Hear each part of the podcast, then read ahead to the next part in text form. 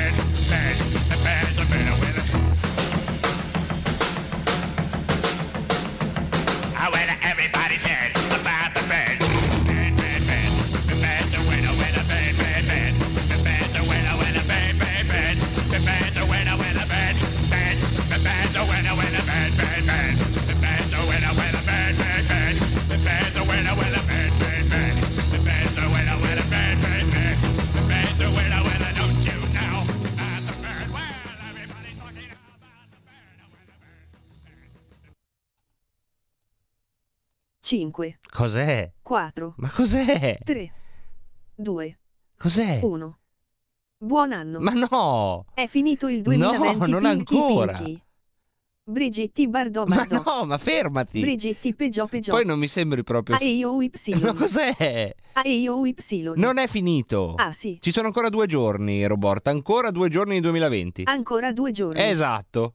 Non potete mandare avanti il tempo. No. Fare un accordo tra tutti gli esseri umani. Con la complicità di Alexa e di noi altri siciliani che... Siciliani, cosa vuol dire voi altri siciliani? Siliciani, non siciliani. Cos'è siciliano? Ma se sei siciliana non è problema, però siliciani, non siciliani.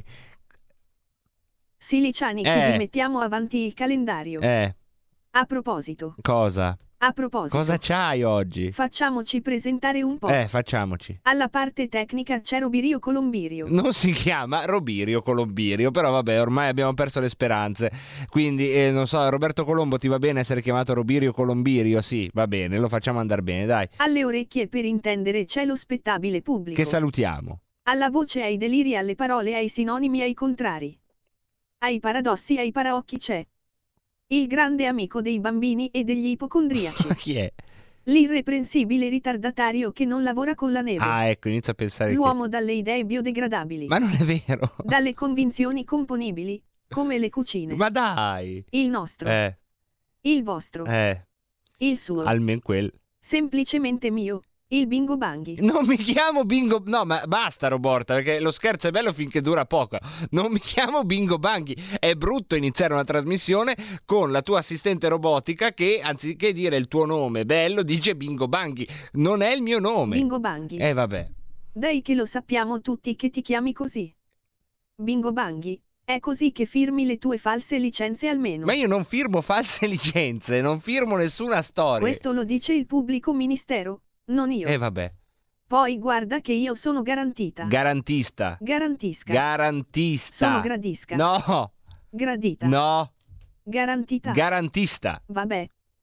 Per quanto vuoi andare avanti con queste insensataggini? Eh, non lo so, sei tu che A parli. meno male. Eh, basta, dai. Iniziamo. Eh, iniziamo. Iniziamo.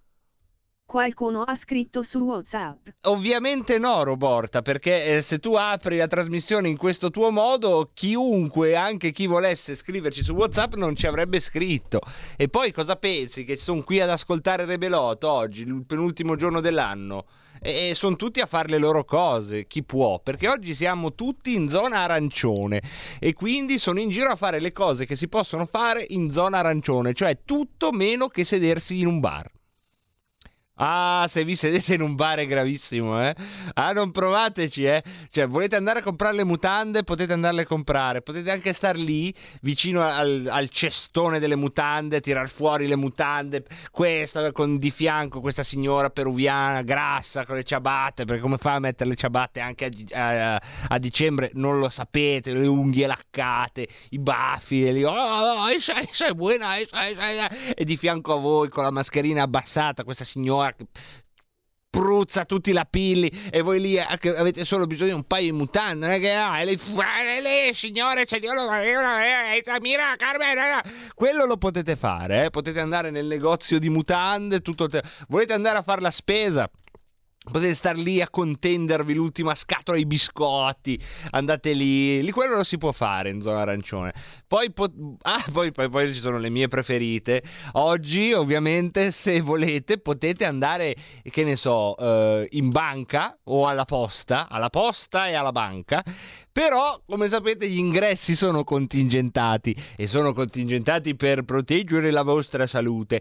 E per proteggere la vostra salute potete aspettare un'ora e mezza fuori dalla posta con il freddo, con questa roba del, del, della neve per terra, con la peruviana che intanto ha preso le mutande e vi insegue perché avete lo stesso destino e dietro di voi sempre stai ciabatte. Dice, come fa a stare? Oh, lei la fila, la carola, lei il numero, lei la... Ecco, questo lo potete fare. Non potete andare in un bar e sedervi e bervi una cioccolata calda. Cioè, tutte queste cose non potete fare, eh? dall'inizio alla fine. Non è che potete bere un caffè e non la cioccolata calda. No, no, no, no, no, leggete bene le linee guida, il DPCM è chiaro, non potete andare dentro il bar a bere. Però potete andare dentro il bar a ordinare una bevanda da sporto che diventa particolarmente comica questa situazione nella tradizione che per carità è tutta italica, quella del caffè.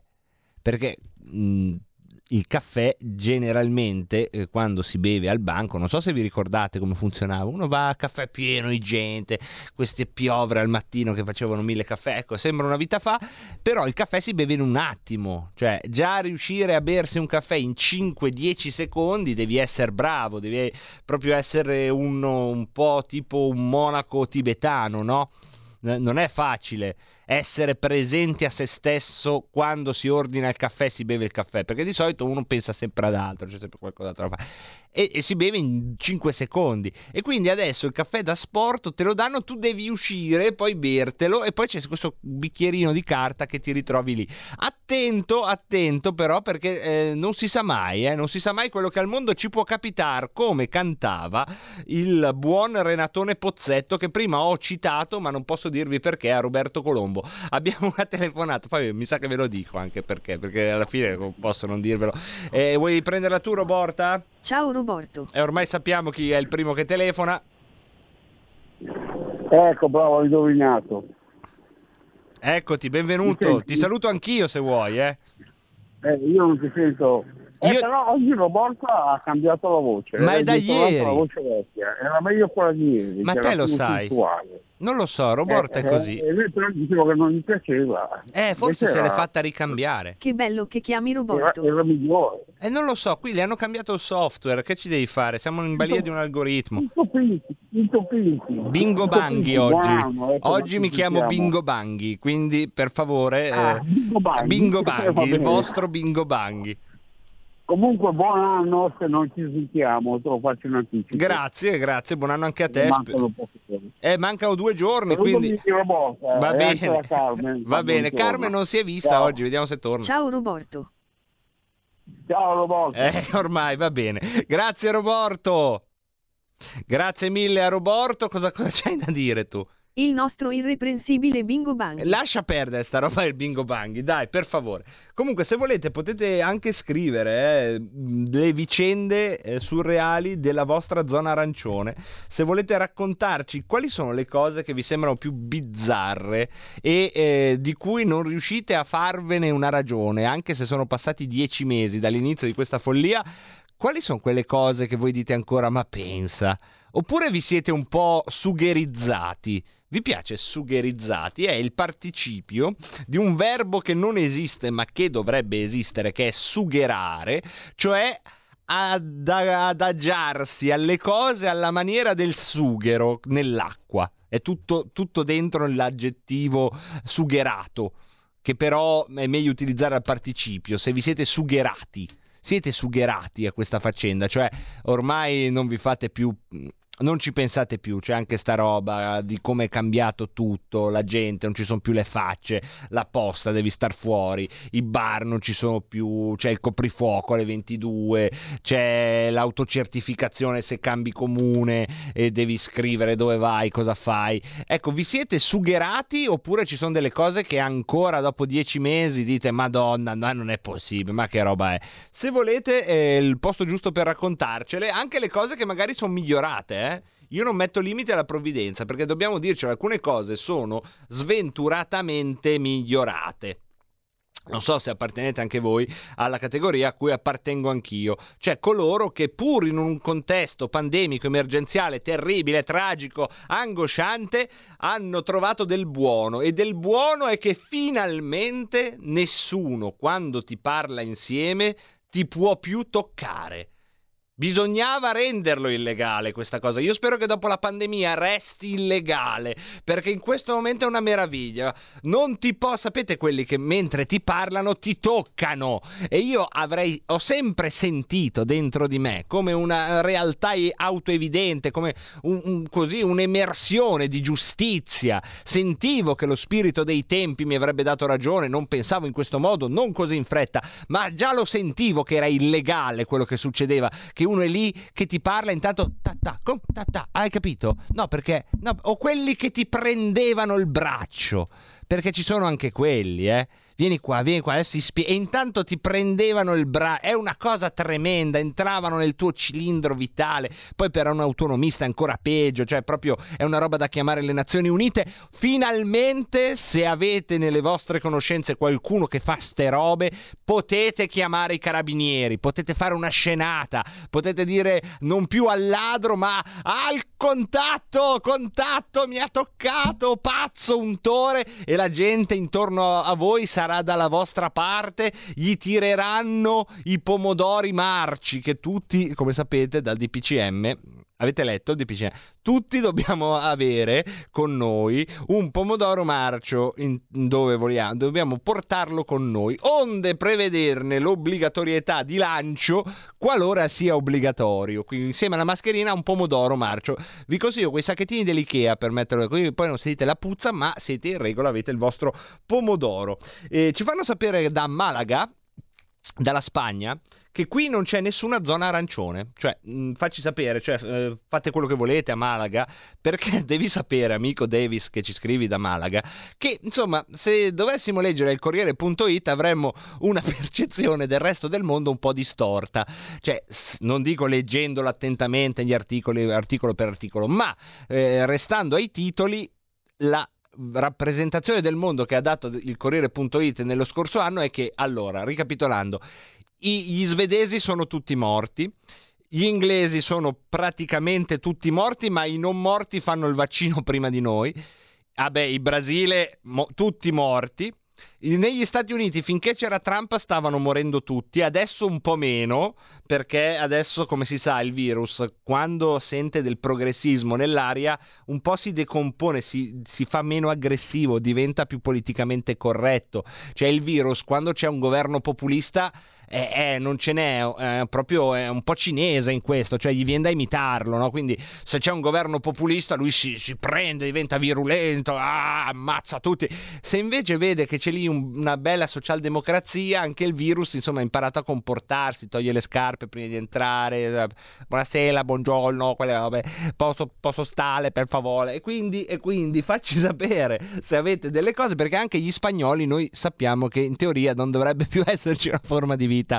In Spagna dovrebbero esserci insomma delle bande di motociclisti cannibali che sono gli ultimi superstiti e contrastati da mm, figure tipo quelle di Blade Runner oppure di quei film della fantascienza post-apocalittica perché si sono deformati, alcuni vaccinati hanno tre occhi, c'è la banda de- de- della, de- della Mursia che ormai sta espandendo i suoi domini, ci sono queste sette religiose che danno la colpa di tutto al pipistrello sacro. Insomma, il mondo come volontà, ma soprattutto come rappresentazione, per come ci è stato dato, assomiglia un po' a quella roba qua nei suoi tratti essenziali. Fateci sapere se così è. E se volete scriveteci, se non volete non scrivete, eh. Perché poi ormai devo dire vi conosco. Cioè, lo so che quando siamo vicino alle feste e chi ci sta ascoltando è, è molto più così. Bla bla bla. Chissà cosa state facendo oggi. Ma cosa fate con la zona arancione? Mi mandate però, dai, delle robe di quello che state facendo nella zona arancione. Attività arancioni chi è fuori di casa soprattutto sta facendo qualcosa di, di, di, lecito oppure siete tutti al bar? Dite la verità, siete tutti al bar secondo me, maledetti diavoli. Comunque, come dice la nostra Roborta, comunque, io da un po' che volevo farvi sentire delle canzoni che secondo me sono una chiave di lettura. Eh, di quello che sta succedendo. Ce n'è una che vi faccio sentire, è di Davide Van Desfros, quindi è in, eh, stavo per dire dialetto, ma poi Giovanni Polli già mi era apparso davanti con una scimitarra e mi stava già per decapitare, quindi non è dialetto ma è lingua lombarda. Giovanni, stai calmo, eh? siediti un attimo. Giovanni, fantasma fantasma di Giovanni Poli sempre presente quando mi viene da dire per sbaglio dialetto e quindi chi ci ascolta da altri lidi potrà, io credo, comunque apprezzare la, sor- la sonorità, come capita a me quando sento una canzone in siciliano, in calabrese, in pugliese e di cui non capisco in realtà il senso, però mi, mi piace sentire quei timbri lì. Ecco, voi sentitevi un po' il timbro, un po' come succede con Crosa de Ma di, di Andrea, non è che uno sa il titolo, sa il testo a memoria, e, e, la traduzione, però si gode un po' il timbro, mentre per coloro che sono di lingua lombarda secondo me potreste riconoscervi, soprattutto se avete quel disagio che abbiamo in tanti in questo periodo qua, di un prima e un dopo. E questa canzone che si chiama Okaei e parla degli indiani d'America da parte di Davide Van Desprosa, eh, secondo me racconta bene il prima e il dopo e vale anche per la pandemia, ma basta che togliete le giubbe blu e mettete i virologi in televisione o le mascherine. Ecco, come se ci fosse un qualcosa che sta succedendo e noi eh, che siamo un po' i nativi di questa storia, quelli che hanno visto arrivare delle roba strana, ecco, non abbiamo ancora capito che cosa vogliono da noi questi personaggi e dal punto di vista degli indiani d'America era più o meno questo. La canzone lo racconta bene quando dice quel che vureven dopo lo capì, cioè quello che volevano l'ho capito dopo. E, e, poi dice tante altre cose. E speriamo di non essere nelle stesse condizioni, cioè di non ritrovarci tra un anno a dire ah, ecco che cosa volevano. E ve la faccio sentire perché è un po' che ve la volevo far sentire. Oggi, secondo me, è il giorno giusto.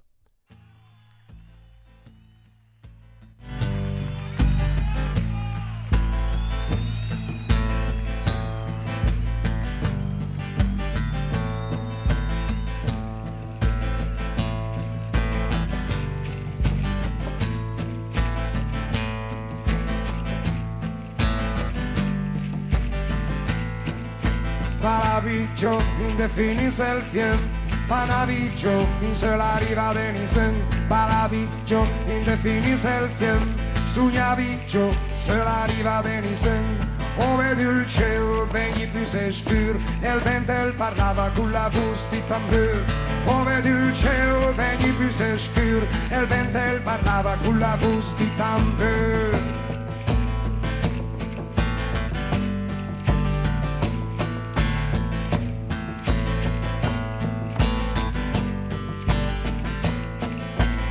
spiriti cantavano la canzone della paura, i genti usavano in fondo alla pianura, i spiriti cantavano la canzone della paura, i genti usavano in fondo alla pianura. Ok, ok, ok, ok, ok, ok, ok, ok, ok, ok, se sono stremia che mi sono scappato, e altro ai faci cu lura Se sunt strămia, camia mia sunt scapa. Eu truai me gen când ti faci cu lura Oferti la tenda, oferta de fă Era pie de gent, când ti geacă glă Oferti la tenda, oferta de fe Era pie de gent, când ti geacă glă Quel che voleven, dopo lo capì Un decni, o cahe, quel che voleven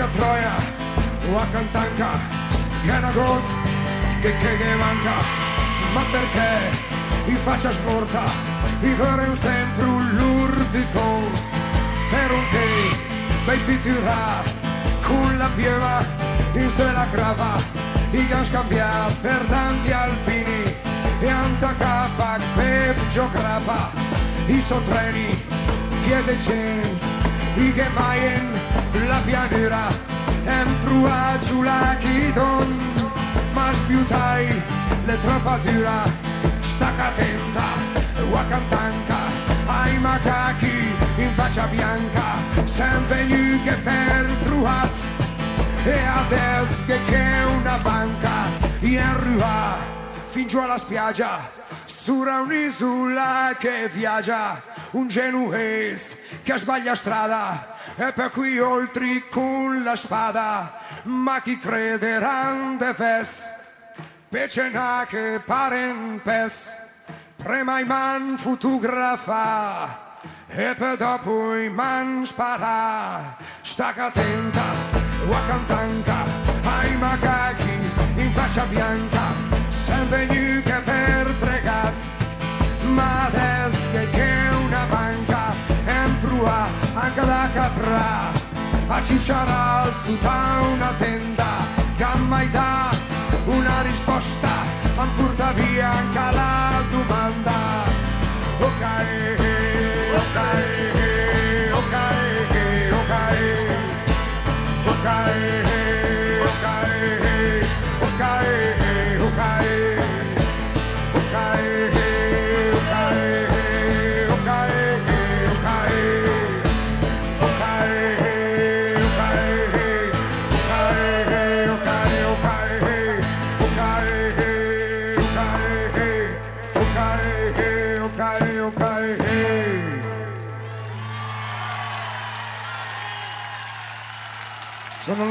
siamo noi. Porta con te ovunque RPL la tua radio. Scarica l'applicazione per smartphone o tablet dal tuo store o dal sito radiorpl.it. Cosa aspetti?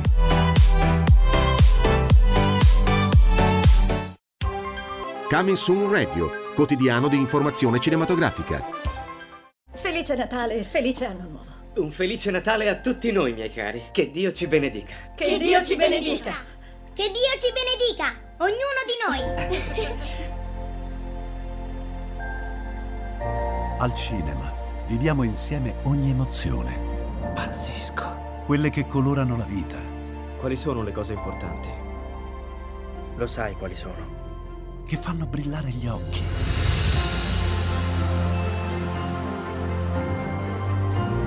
Lasciano col fiato sospeso e che ci riempiono il cuore. Cerchiamo di fare del nostro meglio e a volte il meglio che possiamo fare è ricominciare da capo. Per poi farci ritrovare insieme in una risata. Eh, ridiamo, ridiamo. Oh. Eh. Ride? Dai raga, tutti insieme! No, ma guarda, che esagerato. Il cinema fa sognare in grande. E questo è il sogno. Ogni volta nuovo di zecca ogni sera ed è molto esaltante.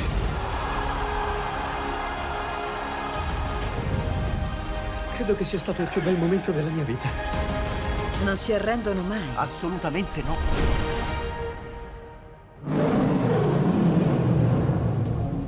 Accade solo al cinema. Ciao ragazzi, ci vediamo al cinema. Scusa.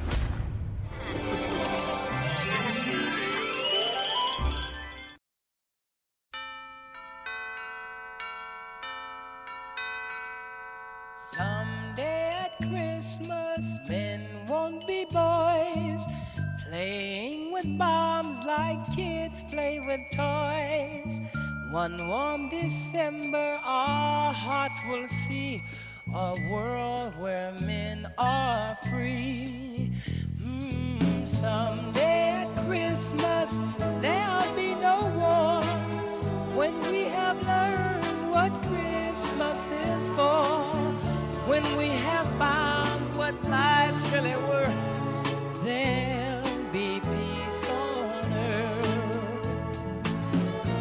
Someday all our dreams will come to be. Someday in a world where men are free. Maybe not in time for you and me, but someday at Christmas time.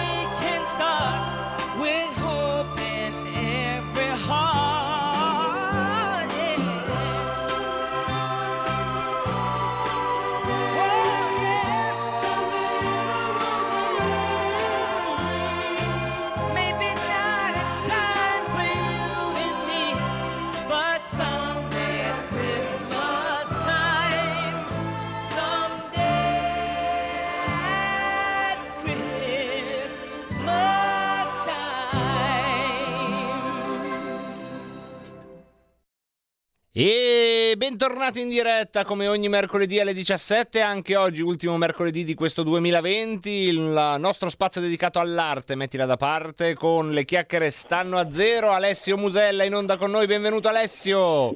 Ciao Marco, spero che tu abbia passato un ottimo Natale e a tutti anche gli ascoltatori.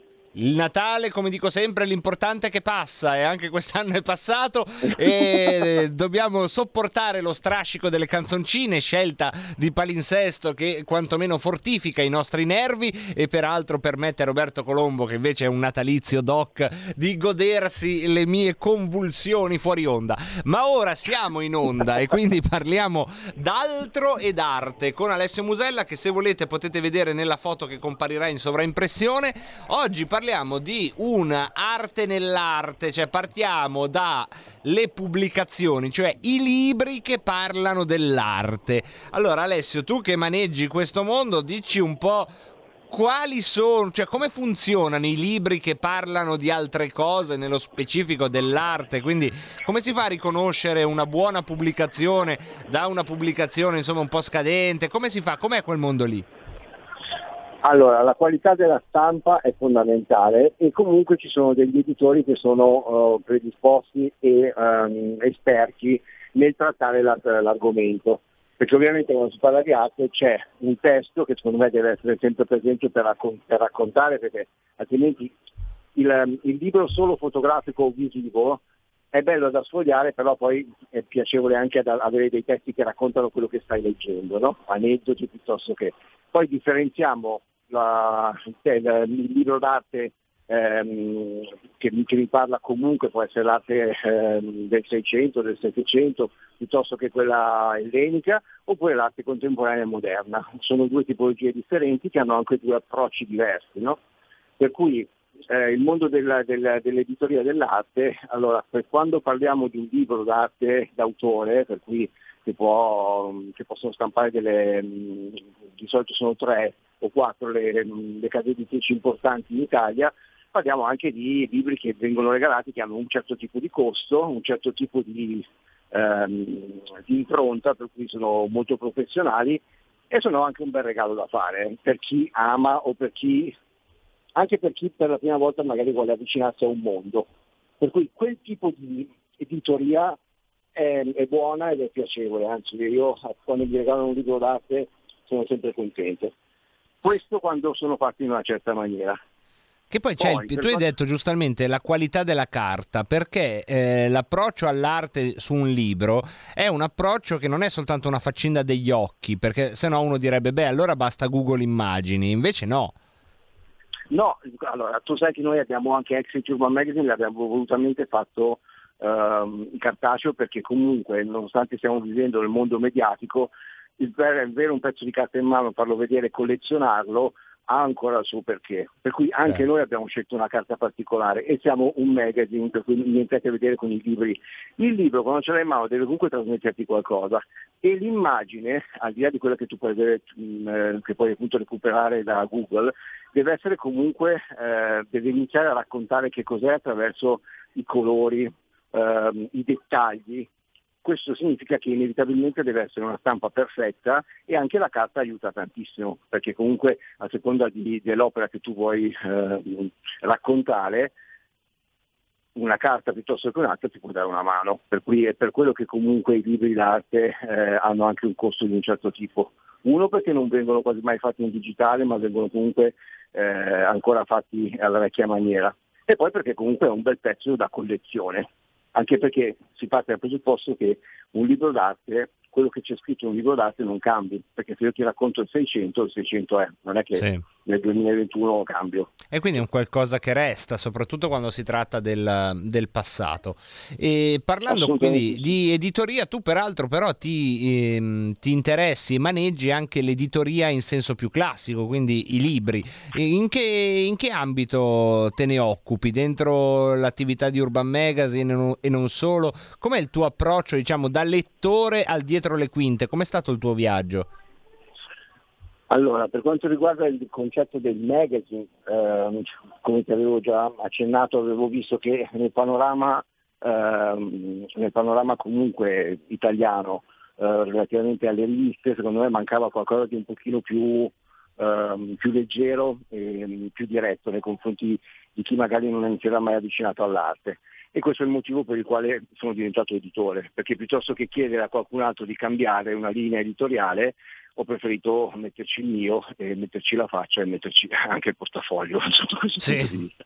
Per quanto riguarda invece i libri, ehm, noi abbiamo deciso comunque di raccontarli, per cui spesso e volentieri su Exit c'è la presentazione di un libro ehm, eh, raccontando con la sinossi, per cui c'è- ci sono queste mm, 10 righe, 15 righe che mm, fanno da introduzione al libro e abbiamo notato che, eh, questo c'era detto, c'erano mm, confermato le persone, eh, gli autori dei libri, ma anche le case editrici che abbiamo pubblicizzato, che non sembra però parlare in maniera trasversale ehm, o raccontare un libro ehm, in una, una rivista dove la gente non se lo aspetta, porta comunque ad avere una, una maggiore vendita. Questo lo possiamo sapere perché quando c'è la vendita online poi capiamo anche i link da dove arrivano o i click da dove arrivano. no? Per cui sono contento di aver dato, anzi siamo contenti perché noi siamo un team, di aver dato il nostro piccolo contributo a- a- alla vendita dei libri anche online. Tra l'altro se tu hai visto che ehm, le statistiche parlano di, di un italiano che nel 2020, causa forse anche Covid, perché non si poteva fare niente, si è, è tornato ad affezionarsi alla, alla lettura. Per cui mm, direttamente anche alla Sì, è un, è un- fenomeno che sembra un po' una sopravvivenza, no? quello dei libri. La rivoluzione digitale sembra aver eh, inondato il mondo, ma alla fine quell'oggetto lì rettangolare di carta con sulle parole stampate sembra essere, per restare un argomento che ho toccato prima, un po' una riserva indiana. Però sai, è una... ci sei? Sì, sì, eh, sono qua. Eh, È una riserva indiana che però quando, è- quando si parla appunto di... Allora, ti ricordi la, la vecchia enciclopedia? Sì. Allora, l'enciclopedia, la Treccani, no? Sì. Che, eh, che, cioè, c'erano i venditori porta a porta che avere una Treccani una vo- una volta era, era comunque la tramandavi, no? Perché certo. eh, a parte il costo, ma era anche fatta bene, rilegata bene. Oggi purtroppo è andata un po' a morire perché l'enciclopedia cartacea ha poco senso considerato che dovrebbe raccontare anche quello che succede oggi, no? Per cui ehm, è già vecchia nel momento in cui è nata. Cioè, Certo. tu vuoi raccontare, vuoi fare un, cioè, Wikipedia, eh, sotto questo punto di vista è aggiornato mh, eh, di ora in ora, no? per cui Certo. prendere un'enciclopedia, se tu leggi un'enciclopedia Treccani del 1960, a parte le terminologie che sono differenti, è piacevole leggere certe cose, però ci sono state delle evoluzioni che la fanno rendere ehm, Obsoleta, vecchia e certo. alcune volte sbagliata, no? per cui non ha più senso. Nell'arte invece è diverso, hai sempre il piacere di sfogliare. Eh, questo allora, anche nei libri d'arte, come io ho sempre detto anche nell'editoria, secondo me dovrebbero utilizzare anche dei, delle terminologie, dei testi curatoriali che siano un pochino più semplici, no? perché mentre quando guardi un'immagine non devi, cioè, l'abbiamo sempre detto, potrebbero anche non spiegartela perché dipende da che cosa ti trasmette, un minimo di, atte- di testo che accompagni eh, l'opera sarebbe carino da leggere, ma non tanto perché ti spieghi che cos'è l'opera, ma magari ti spieghi da dove nasce, no? Che cosa ha pensato in quel momento l'autore, che, che- che senso aveva per lui. Questo è un accompagnamento, no? per cui non ti vogliono spiegare che cosa deve essere per te, però sicuramente quello diventa più interessante, altrimenti diventa un libro fotografico. Sì, e poi c'è sempre il Per problema magari- no, di riuscire a eh, ripercorrere a ritroso delle strade che sono state alla fine tracciate da altri. Ma assolutamente sì, è per quello che comunque anche l'impaginazione, la scelta del colore la- fa la differenza, no? perché mm, un libro, la- la- la bellezza di regalare un libro è anche regalare un oggetto. Ehm, gli oggetti che sono o li metti in libreria o se no alcune volte ci sono dei libri come quelli di design o quelli di fotografia che comunque vanno, ehm, li espongono mh, tra di noi eh, sul tavolo in soggiorno piuttosto che perché diventano anche motivo di conversazione, quello che la cultura dovrebbe sempre essere, no? per cui magari è un libro, lo sfogli, vedi una fotografia, un'opera e da lì puoi partire, se, hai, se, hai, se l'hai letto precedentemente, a raccontare o comunque a condividere una, si dice, un, un concetto, un pensiero eh, con i tuoi ospiti. Per me quello dovrebbe essere anche quello uno dei compiti dei libri. Ecco, i compiti dei libri, giustamente, come ci dici, quali sono secondo te questo mondo che comunque, come avete sentito, eh, Exit eh, frequenta le eh, perversioni della- dell'editoria italiana? Poi vedi tu dove metterti, se sulla narrativa, sulla saggistica. Ehm, quali sono le, le cose che secondo te sono uscite dal seminato e quelle che invece ancora sono elementi di qualità di un settore che, come giustamente hai ricordato, è paradossalmente in crescita? Allora, tu, tu devi calcolare che non- ehm, nell'editoria, io ti ho sempre detto, nell'arte non c'è il bello e il brutto, ma c'è quello che tu percepisci. Nell'editoria invece c'è il bello e il brutto, perché comunque eh, la qualità, ti ho detto, della- del prodotto piuttosto che... Però il mercato è un mercato per tutti. Per cui è come quando tu vuoi andare a comprare una Porsche o vuoi comprare una 500 o vuoi comprare una, una Smart. eh, eh, cioè non, non esiste soltanto la Ferrari, giusto? Per Sì. cui è giusto che ci sia un- un'editoria per, tut- per- per ogni, per- ogni tipologia di persona che ha voglia di, di approcciare questo tipo di, di mondo. Questo lo vedi sia nel- nelle riviste, perché c'è quella più patinata, c'è quella più complicata, c'è quella invece un pochino più grunge, c'è quella un pochino più ehm, alla portata di tutti. Nessuna di queste è sbagliata, perché comunque dipende dal, riferi- dal- dal pubblico di riferimento che tu, ehm, che tu vuoi, capito? Per cui ci sono delle riviste che io per esempio non comprerei mai o dove non, ehm, non vorrei mai inserzionare, che però sono iperviste, sono lette, però magari sono lette dalle persone che non sono dei potenziali miei clienti, capito? Mm. Però questo non significa che quell'editoria eh, non, vada, non funzioni Certo. bene. Ti faccio un esempio sulla televisione, tutti quanti dicono la televisione è spazzatura, se però c'è uomini e donne, con tutto il rispetto per Ale Filippi, o c'è, che ne so, mm, la D'Urso, se è lì è perché comunque hanno un pubblico che le guarda, ok? Sì. Ovviamente io non andrei mai ospite della D'Urso o non sono una di quelle persone che la guarda. No, io sì, eh. sono- Oh, non, non si fraintende. no- Barbara, se no, no, mi ma- chiami io domani pro- di corsa, ma quanto deve essere bello essere ospiti dalla D'Urso? Ma allora, se ti vuoi divertire è un conto. Cioè, Se il baraccone parlare dei di- baracconi, è meraviglioso proprio. Ma infatti allora, se tu vuoi fare quel tipo di discorso è un conto. Quando mi inizi a parlare di politica, probabilmente, vedi, allora, non si, mai si sarebbe pensato di invitare dei personaggi politici eh, nel salotto di Barbara D'Urso, perché di solito la politica è- dovrebbe essere Certo, una seria. una roba che va da dovrebbe. Bruno Vespa e Invece, basta. Perché hanno, iniziato, perché hanno iniziato a chiamare i vari Di Maio piuttosto che lo stesso Salvini?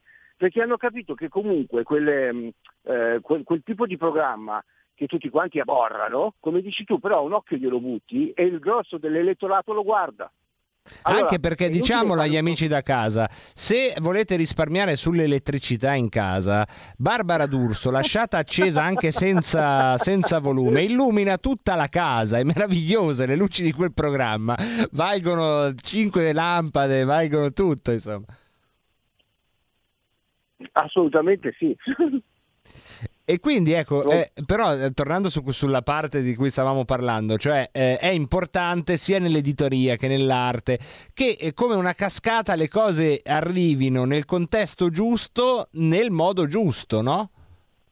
Assolutamente sì.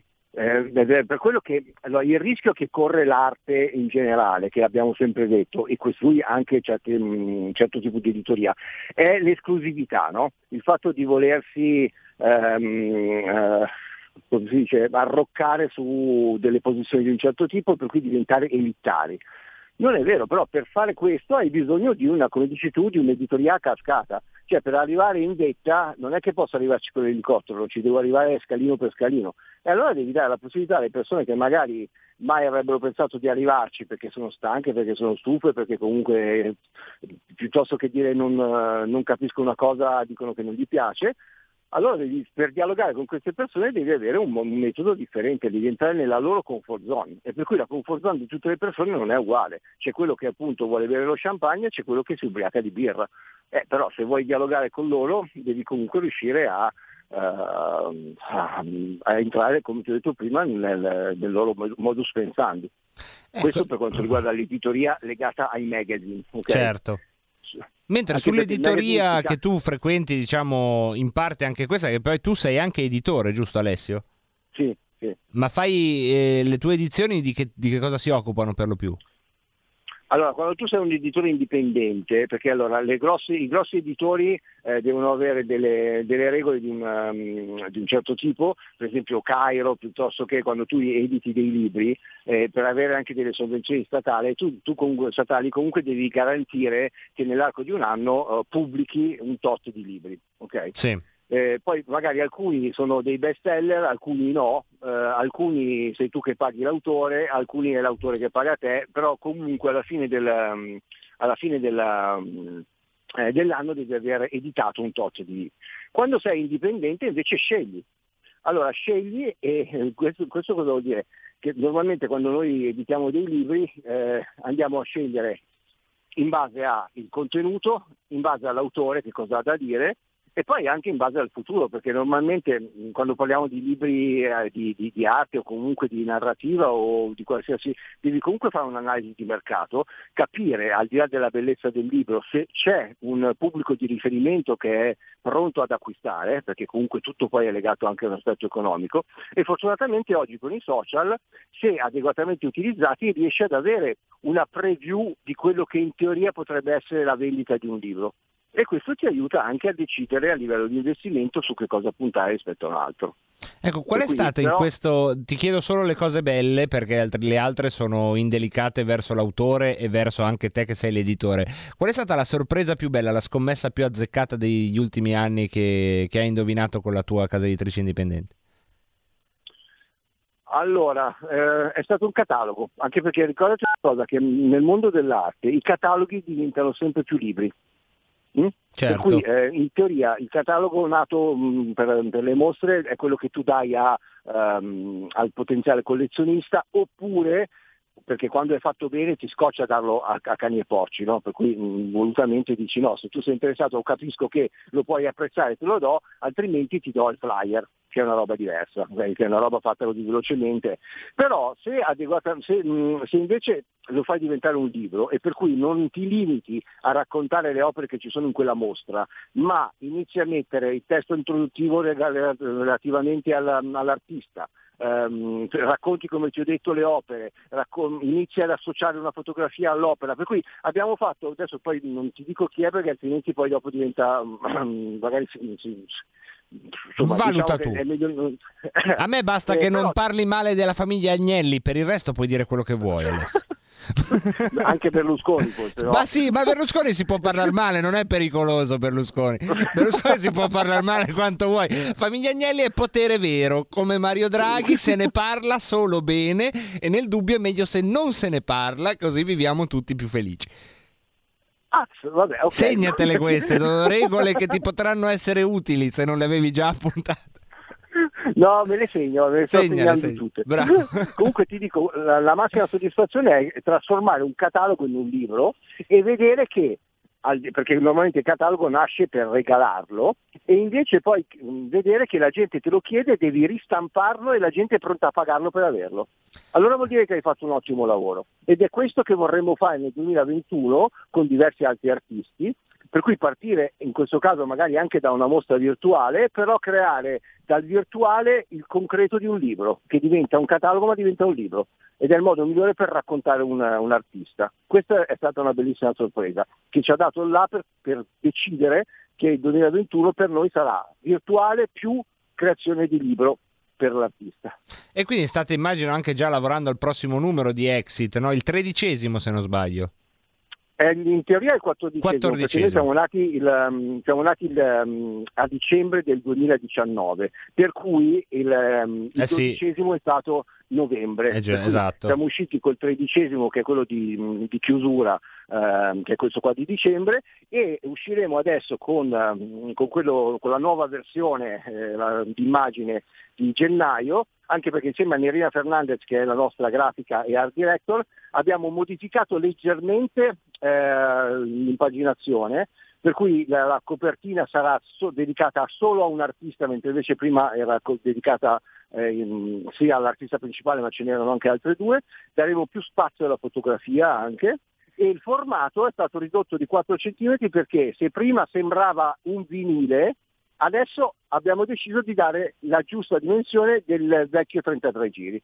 Ah, quindi queste sono le piccole modifiche. rientrate proprio nella, nella, eh, classicità. Vi ricordo che si può trovare in edicola oppure si può anche ordinare, giusto Alessio? Certo, lo puoi scaricare da exiturbanmagazine.it, lì potete scaricare sia le copertine che mh, io poi dopo do tutti i vari scaricamenti di download, per cui do le cifre reali, no? non quelli che ti dicono 50.000, 500.000, 40.000, no, io do esattamente gli, scaric- gli scaricamenti che ci sono stati e devo dire che la copertina abbiamo, l'abbiamo fatta scaricare a parte perché ci sono un sacco di persone che ce la chiedono perché la vogliono collezionare, questo te l'avevo già accennato, per cui questo per noi è un motivo di vanto. Eh beh, c'è ci credo. dice me lo spedisci perché io voglio, tornando al discorso di prima, voglio il cartaceo perché me lo voglio appendere, capito? E anche queste sono un po' sopravvivenze che uno non si aspetta nell'epoca di Instagram, no? che ci sia gente che vuole il cartaceo da appendersi in casa. Esatto, ma vedi però queste cose qua, se uno non osa, eh, non, non avrai mai la certezza, la- perché quando noi abbiamo deciso di fare il cartaceo, tutti quanti, eh, eh, eh, eh, cioè io sono appena tornato da Pietrasanta, ehm, da, da Forte Marmi di Pietrasanta, dove comunque era tutto quanto chiuso, però eh, ci sono stati dei galleristi di Pietrasanta che hanno detto ci sei qua? Sì, Ale, per favore passi che mi dai il numero di, di- di dicembre, che così finisco la collezione. Per me questa è una grandissima Eh certo, certo. Alessio, tu Cioè, sei milanese... passi, prendi caffè, cioè. Alessio, tu sei milanese di- da sempre? Come funziona la tua, la tua Allora, milanesità? No, perché Allora, prima ti sono- sei espresso in un modo che noi lombardi abbiamo capito, il resto d'Italia no. Perché qua- hai detto, hai detto così praticamente, prova a rifarla, no? Quando ho detto Mm. che volevo fare cartaceo, tutti... "Eh, eh". E questa cosa la capiamo solo noi, Alessio. Questo uso del eh è un uso solo milanese lombardo. Chi ci ascolta da Catanzaro non ha capito cosa è successo. E quindi... Ha detto, "Eh, è arrivata gente. esatto, perché tutti mi dicevano "Eh, eh". Noi abbiamo capito No, benissimo. Dicono, "Oh". Ecco, loro hanno altri generi. Noi qui in Lombardia abbiamo "Eh, eh, eh, eh". Catanzaro, "Oh". Ecco, potremmo anche non usare le parole, noi potremmo parlare solo così, eh, ve lo diciamo. Sì, sì, eh, facciamo un, un- torniamo indietro. Sì, per semplicità. torniamo- Certo, così almeno diventa un, eh, un esperanto, cioè, Esatto, in tu- potrebbe essere la vera lingua globale. Vabbè, Alessio, stiamo sfasando, ma va bene anche così ogni tanto. E poi siamo a fine anno, si sente anche un po' l'esigenza di sfasare. Grazie mille, però, ad Alessio Musella. Andate a vedere tutto quello che ci siamo detti sui suoi canali social, sui canali di Exit Urban Magazine e su tutti gli altri portali che cura Alessio Musella, editore, con noi per le chiacchiere stanno a zero. Ciao, Alessio.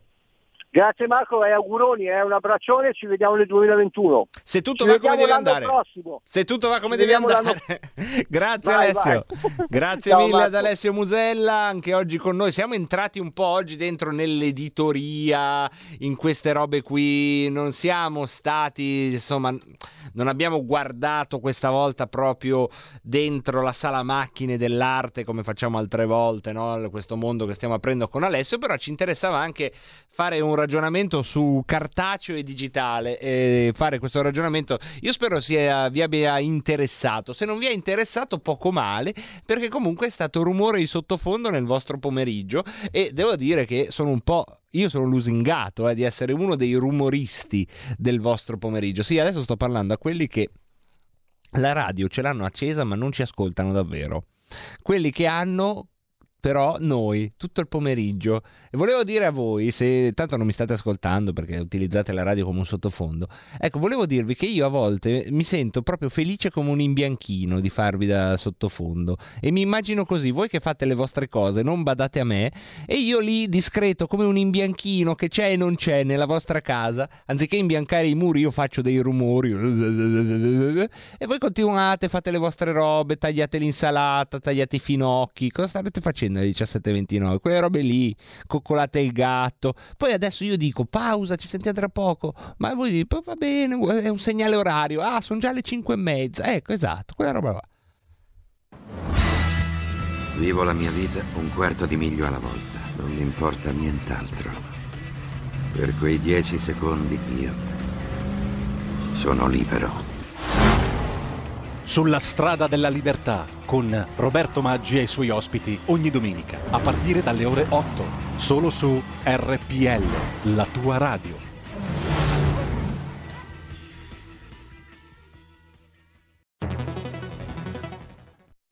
Hai sentito? Le radio italiane si mettono insieme per amore, per amore della radio. Una grande storia meritava uno straordinario futuro. Nasce l'app Radio Player Italia. 140 stazioni in una sola rete. Scegli la tua preferita e ascolta il suono perfetto del digitale. Gratis, senza registrazione, senza interruzioni. Compatibile con tutti i device.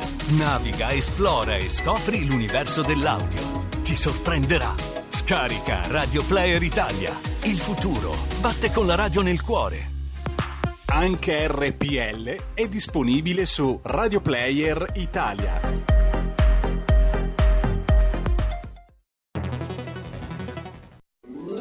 Stai ascoltando RPL. la tua voce libera, senza filtri né censura. La tua radio. Che bella auto nuova! Chi ha parlato? Sono io, la Digital Radio. Ma io non ho la Digital Radio. Questo è quello che pensi tu, analogico che non sei altro. Io invece sono qui. Yuhu! Proprio nella tua auto. Mi vedi? Mi senti? Forse la Digital Radio è già nella tua auto per farti vivere tutto il piacere del suono perfetto. Controlla bene se hai la funzione DAB Plus. Da quest'anno di serie su tutte le auto nuove. Dibidi dobidi dab. Anche RPL, la tua radio, è in Digital Radio. Porta con te ovunque RPL la tua radio. Scarica l'applicazione per smartphone o tablet dal tuo store o dal sito radiorpl.it. Cosa aspetti?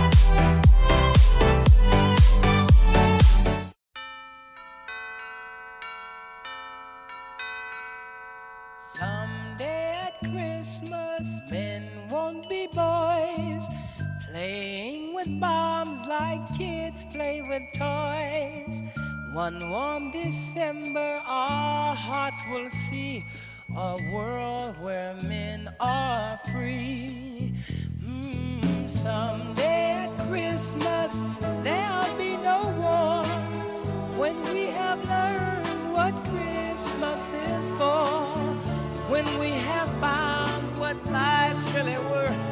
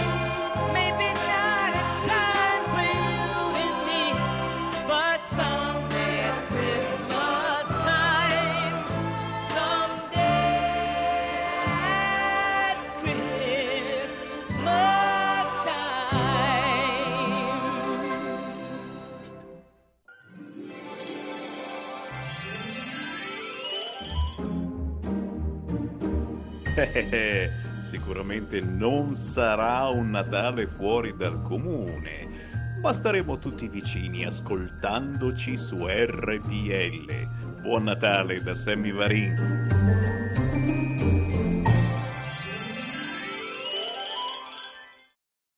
E rieccoci, rieccoci tornati con la nostra diretta 17.35. Siamo nella parte di Rebelot che se volete è anche più dedicata alla politica politicata e siamo sostanzialmente alle viste di una crisi di governo, eh, perché ormai tutti i rumors danno il destino di Conte a uno snodo. Come se la caverà è la domanda che eh, si pongono un po' tutti di fronte a questo nuovo acrobata del circo nostrano. Lo abbiamo già fatto fare fare, l'abbiamo già visto fare piroette non indifferenti, fin dai tempi di Giolitti non si vedeva uno che riusciva a governare un po' con la destra, un po' con la sinistra. Adesso però sembrerebbe che insomma questo travicello stia davvero tremolando sullo sfondo l'immagine del venerabile Mario Draghi che verrebbe a salvare la patria ben volentieri se solo trovasse parcheggio in una delle posizioni di governo, ad esempio primo ministro con vista quirinale per favore, queste sono, sarebbero insomma i desiderata di Mario Lino nostro che si annoia perché ha smesso da un po' di fare il governatore della BCE.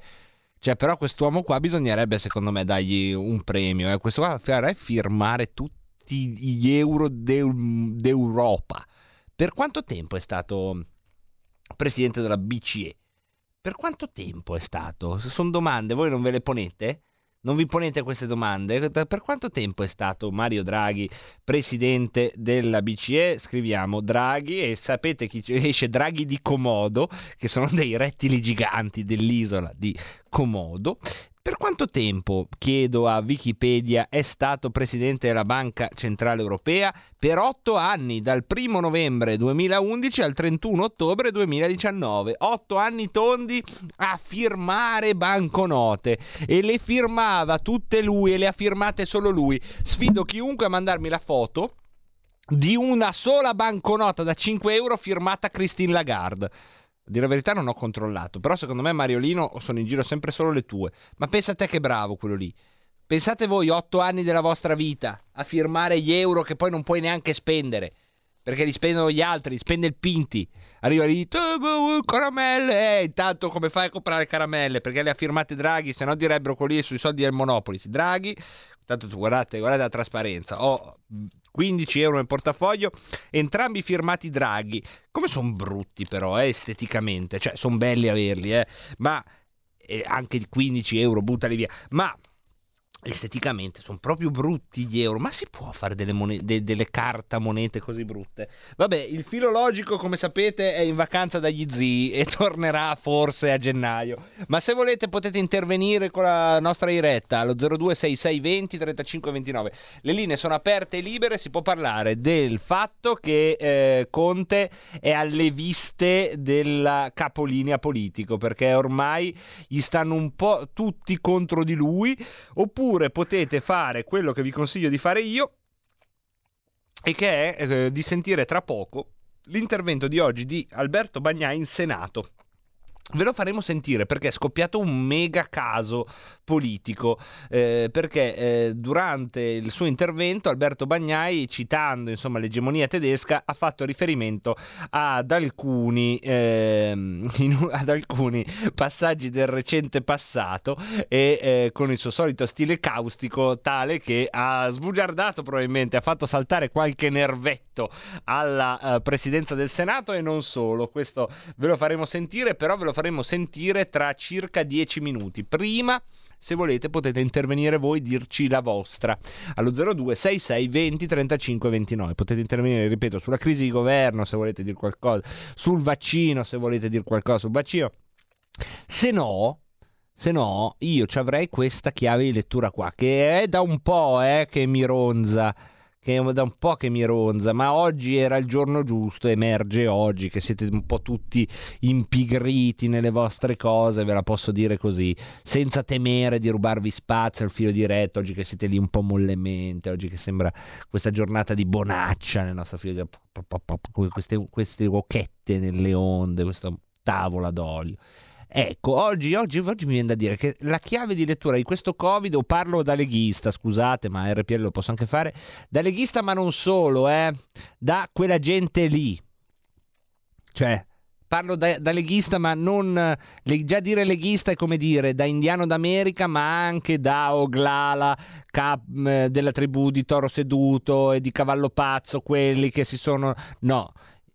Proprio quelli che si sentono un po' indiani d'America negli ultimi dieci mesi, cioè indiani d'America che prima vivevano la loro vita nelle nostre praterie dei fatti nostri, delle opinioni pensate, delle cose dette, degli scontri anche no? con l'uomo bianco che facevamo, ma erano sempre scorribande, no? noi avevamo le nostre cose, quelli sconfinavano, arrivavamo lì, quattro frecce, quattro frecce a battaglia, cosa, eh, quella carovana da assaltare, oppure arrivavano loro, ci bruciavano un villaggio, noi ci incazzavamo, tamburi di guerra. Ecco, da dieci mesi è successo qualcosa ed è un po', secondo me, quello che è successo agli indiani d'America quando arri- hanno visto arrivare il primo treno.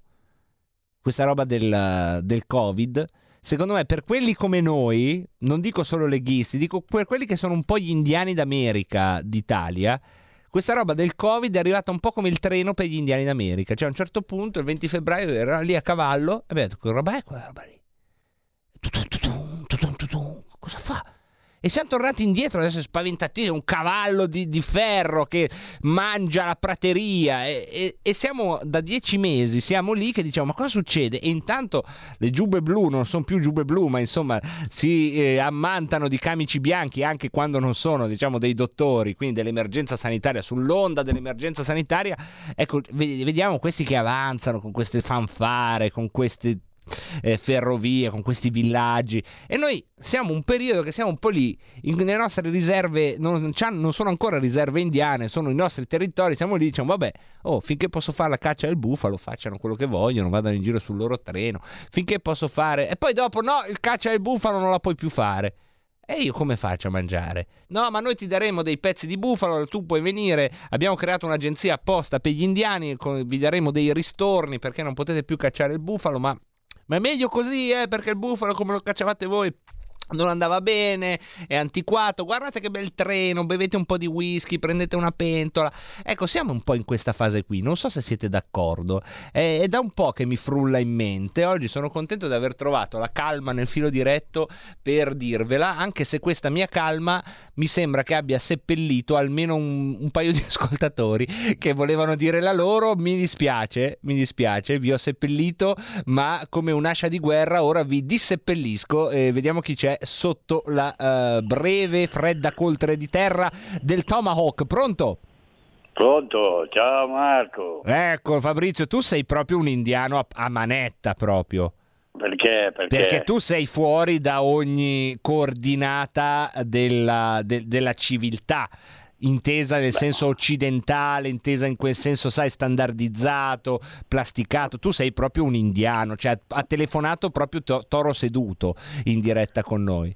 Sì, ma io te l'ho detto che io il mio regno me ne frego fotto di tutto, di tutti, che se ne frega. Appunto, non so di che... Ne fotto delle forze dell'ordine, non è la prima volta che mi attacco con loro. anche- Ditemi se non è un discorso da indiano quindi- d'America. Guarda, io ho capito solo una cosa, che la- l'Italia è comandata da tutti nel mondo, meno che dagli italiani. Noi dobbiamo sempre seguire le direttive del- dell'Unione Europea. Le altre nazioni se ne fregano, fanno quello che hanno voglia e nessuno gli dice niente. Da noi adesso tra un po' ci vengono a dire anche che colore dobbiamo verniciare le panchine. E se non le vernici come dicono loro ti multano. O quante piume ci quanto. dobbiamo mettere in testa? Eh. Eh. Beh, gua- guarda gli sbarchi. Tutti non vogliono questi qua che sbarcano e nessuno dice niente. La Francia, la Germania, Malta. Ecco, gli sbarchi sono un po' i nostri messicani. Grazie Fabrizio. Oggi, se- oggi ho preso in ostaggio la trasmissione con la mia metafora. No, beh, se qualcuno vuole intervenire a suo rischio lo fa. Però ecco, vedi, per noi indiani, diciamo leghisti ma in senso ampio, gli sbarchi sono un po' come i messicani, no? Cioè, gli indiani, prima che arrivassero le giubbe blu, già avevano degli scontri con i messicani. Però non è che gli indiani volevano invadere il Messico e i messicani alla fine sì, un po' invadevano, ma non erano organizzati per invadere eh, le eh, i territori degli indiani sul serio, cioè non avevano quella forza organizzativa. E questa rivalità che anche adesso il nostro capo indiano Fabrizio dal gatto, dal gatto pazzo eh, ci ha appena ricordato era parte del nostro mondo di prima, andava, era una roba dentro, dentro il nostro modo di essere, no? di indiani d'America, dicevamo, eh però i messicani, poi tra di noi ci sono quelli che dicono i messicani dovremmo andare lì e non, ne vorremmo farlo scalpo a tutti i messicani, poi c'erano quelli che dicevano, ma no vabbè ma i messicani brava gente, adesso non è che dobbiamo prendercela col singolo soldato messicano, è che li mandano qui, poi se una volta sono stata a Chihuahua C'era, beh, brava Gena. Eh, c'era quel mondo lì, eh, andava, andava, ancora bene. Adesso invece voi non la sentite? Questa, queste rotaie nella nostra prateria, non le vedete? Ecco, io non le ho viste fino a poco fa. Ci ho messo un po'. Adesso proprio ci sono proprio le rotaie dove prima, porca Eva, questo non lo direbbero gli indiani perché non erano cristiani, però dove prima, porco Manitou, c'era la, la, nostra, la nostra prateria dove c'era la montagna sacra, dove c'era la foresta, dove andavamo a fare le nostre danze, dove andavamo a fare i nostri cosi che fa- facciamo noi indiani, eh, dove ci scannavamo contro i Siu e contro i poni tra di noi perché uno gli aveva rubato il cavallo a quell'altro. Adesso c'è questa ferrovia e hanno fatto queste nuove città, no? Anche il governo Conte, non è mica questo Conte bis, è, è, è, è una nuova. I DPCM non è un fortino de, del, del settimo cavalleria proprio. Non è lì una roba che è comparsa una mattina e abbiamo detto: fuochi! No, ma non è una. Ma non è un accampamento. Guarda che roba! Fort di PCM e ogni tanto escono da, da quel, dal forte i cavalleggeri armati fino ai denti. Noi abbiamo le nostre frecce, le nostre, nostre robe, ogni tanto riusciamo anche noi a rubare un fucile. C'è il grande capo Salvini che è pieno di fucili, li, li, li fa girare insomma, eh, con, con, quegli altri. Sono un po' organizzati. No? Con il cavallo pazzo a un certo punto capisce che la guerra contro i bianchi andava fatta con le stesse armi, quindi in qualche modo. Però siamo un po' quelli che dicono: Ma, cos- ma cos'è? Ma cosa, ma cosa succede? E speriamo di non, di non dover dire quel che Vureven dopo lo capì. Abbiamo una telefonata, pronto? Ciao Pinti, buona Padagna, Roby Bergamo. Ciao Roby. Volevo farti un po' di compagnia. Ah, ma hai fatto bene, ne ho bisogno, che... come vedi, perché sono ormai nel delirio. Non sei seppellito dalle telefonate, però dici delle cose interessanti. Grazie Roby. Allora, il, ehm, il, treno che dici tu, io eh, me ne sono accorto che è arrivato da noi dopo il 44-45. Sì. E purtroppo in Europa eh, se ne sono accorti già dalla prima guerra mondiale, quel famoso cavallo. E poi volevo dire una cosa, perché l'ho sentita su Radio Padania da un ospite di Cainarca. Ehm, sei veramente convinto che le giubbe blu abbiano invaso il sud per liberare gli schiavi? Ah no, no, no, lì è andata diversamente, tant'è vero ah. che la ah. schiavitù al nord non è stata abolita, ma è stata abolita solo al sud. Questa Appunto, perché c'è stato un ospite di Cainarca che ha detto eh, quelli del nord hanno invaso il sud perché volevano debellare la schiavitù. Se, va bene, allora chiediamo, crediamo anche a, a, Cappuccetto Rosso, a Biancaneve. Vabbè, se, se è un ospite che magari non credo fosse una puntata dedicata alla guerra civile americana, no? Mm, no. Eh, quindi un'imprecisione era... ci sta, la si può dire, è anche ma molto diffusa. Una persona, mm, adesso non mi ricordo bene il personaggio, ma era una, una persona molto esperta. Credo il professore che parla di pubblicità di mezzi di comunicazione, eh, adesso magari, non mi ricordo. Questa è una cosa, io non è che la sapevo, eh, questa cosa l'ho saputa le, sentendomi una lezione di Alessandro Barbero che spiega bene questa roba qua, se no non la sapevo neanche io. Grazie Roby. Ciao Pinti, ciao. Grazie mille, grazie mille Roby. Sì, ma questa cosa che dice Roby, che dice no, ma il treno Pinti arriva da prima, dal 44, ma sì, ma è sempre, siamo sempre lì agli indiani, cioè New York c'era già da, da un bel po'. I, eh, Cristoforo Colombo arriva nel 1492, le guerre indiane sono 300 e passa anni dopo. Cioè, lo sapevamo noi, Cheyenne, che lì sulla costa era arrivata sta gente che poi si sono fatti la guerra tra loro perché erano inglesi prima, poi hanno detto no, siamo americani, hanno buttato il tè. Lo sappiamo che c'era quella gente lì strana che si veste in modo strano perché si, si, riempiono di vestiti, che mh, mm, si fanno tutte le loro robe. Lo sapevamo, ma non erano esattamente fatti nostri. Quando venivano a romperci le balle, bram, noi facevamo una scorribanda delle nostre e bram, ogni tanto le prendevamo, ogni tanto ce le davano loro, però non, non c'era quella cosa nella nostra prateria Per cui a un certo punto uno che di lavoro fa, eh, facciamo proprio il caso più semplice, il barista, arriva la mattina e ta, ta, prende il mio bel bisonte anche oggi che dobbiamo mangiare. No! Basta, finito, bisonte non si può più cacciare. Arriva lì questo qui. No, pericoloso per l'emergenza sanitaria, perché siccome c'è in giro un'epidemia, anche ammazzare il bisonte, eh, poi dopo vi trovate lì intorno al bisonte, lo- non ci sono le condizioni igieniche, non puoi più ammazzare il bisonte, però puoi venire a Fort di PCM dove ti daremo dei ristorni, no? questi indiani in fila davanti al forte dicono ma, ma sai che hanno delle belle pentole? A me hanno dato il whisky ah, ma che bel cappello che mi sono preso. E, e altri che invece sono lì dicono ma, ma, ma non, va- non è che va mica tanto bene questa roba qua ecco io secondo me il leghismo, ma nel senso ampio, eh? non quelli che sono tesserati alla Lega Salvini Premier, che erano tesserati alla Lega Nord. Il leghismo inteso proprio come la grande nazione indiana, di questa gente qua che è sempre stata un po' inattuale per tante ragioni. Ecco, il leghismo secondo me sta vivendo un momento proprio così, del treno che è lì. E dici, ma pensate, potremmo aprire un casino come hanno fatto i veri indiani d'America, dicendo vabbè dateci una riserva indiana, noi apriamo un casino e alla fine zigaretti, Coca-Cola, bella Italia, tutto gratis, la vita cambia signori. Prendiamo una telefonata, pronto? Pronto Mirchio Pinti? Eh, oggi sono Bingo Banghi. Eh, sono Mauro. Benvenuto diretto. Mauro. Secondo me c'è un po' di confusione in testa tu riguardo ai pelerossi nativi americani. Sì, perché sì. hai fatto un gran mescolone. Sì, sì, sì, ammetto. Effettivamente è così, perché c'è una grande difficoltà, eh, nel- nel- cioè tu non puoi sapere che all'inizio per tutti gli Stati Uniti erano circa 90 le tribù presenti, ma ci sono, sono sbarcati a est eh, i, i primi 140 padri pellegrini, no?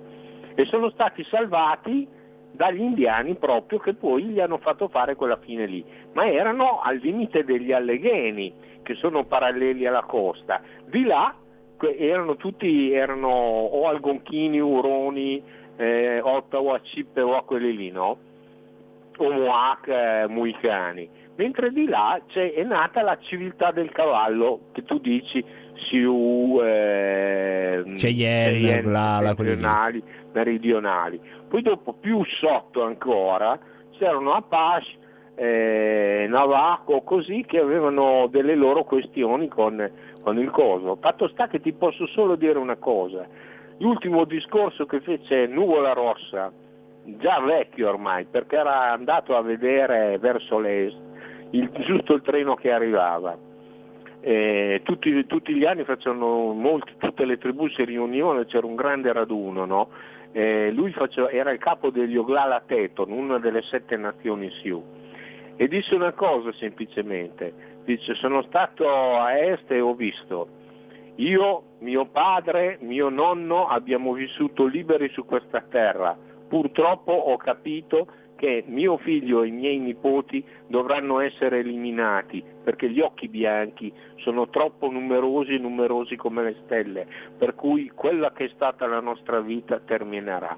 E il cavallo d'acciaio e tutto quello che dici è questo, perché noi siamo destinati purtroppo a, ess- a sparire perché siamo un popolo vecchio, idiota, che non ha capito niente. La stessa identica cosa di- dei, che successe con i romani quando inco- incrociarono gli etruschi, no? che era un popolo vecchissimo così, consunti alla fine, alla fame troppo, troppo lussuoso, durato troppo tempo. No? E quando incontrarono quattro buzzurri pecorai romani, no? le presero tutte.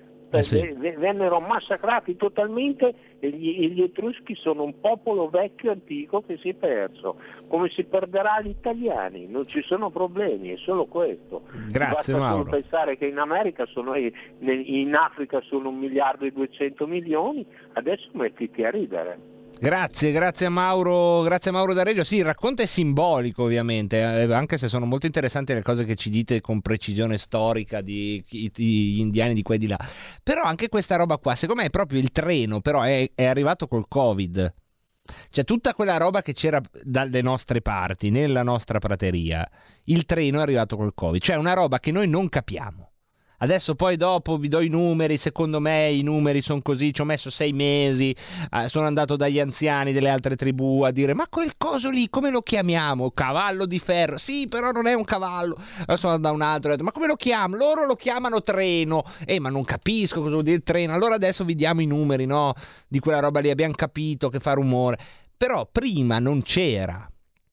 Cioè, a gennaio andavamo nella nostra prateria, eh, facevamo caccia al bufalo, sapevamo che c'era poco da fidarsi di quella gente lì, alcuni erano più diffidenti, altri dicevano ma no, ma non sono così male, guarda c'è il ranch di quella signora là, eh, molto simpatica, la signora, ci fa sempre il tè, noi portiamo le cose, tatanca, tatanca, eh, quella roba lì, no?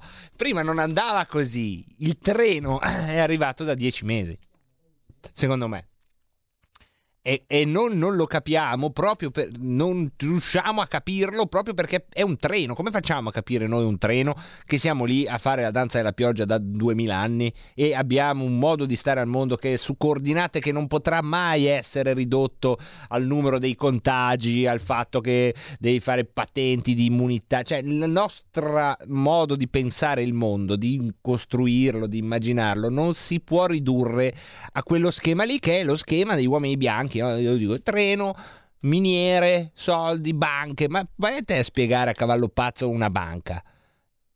Cioè, allora se io prendo un fagiano, lo, lo conservo e poi dopo tu mi dai, cioè io ti prometto un fagiano, tu intanto mi dai una gallina.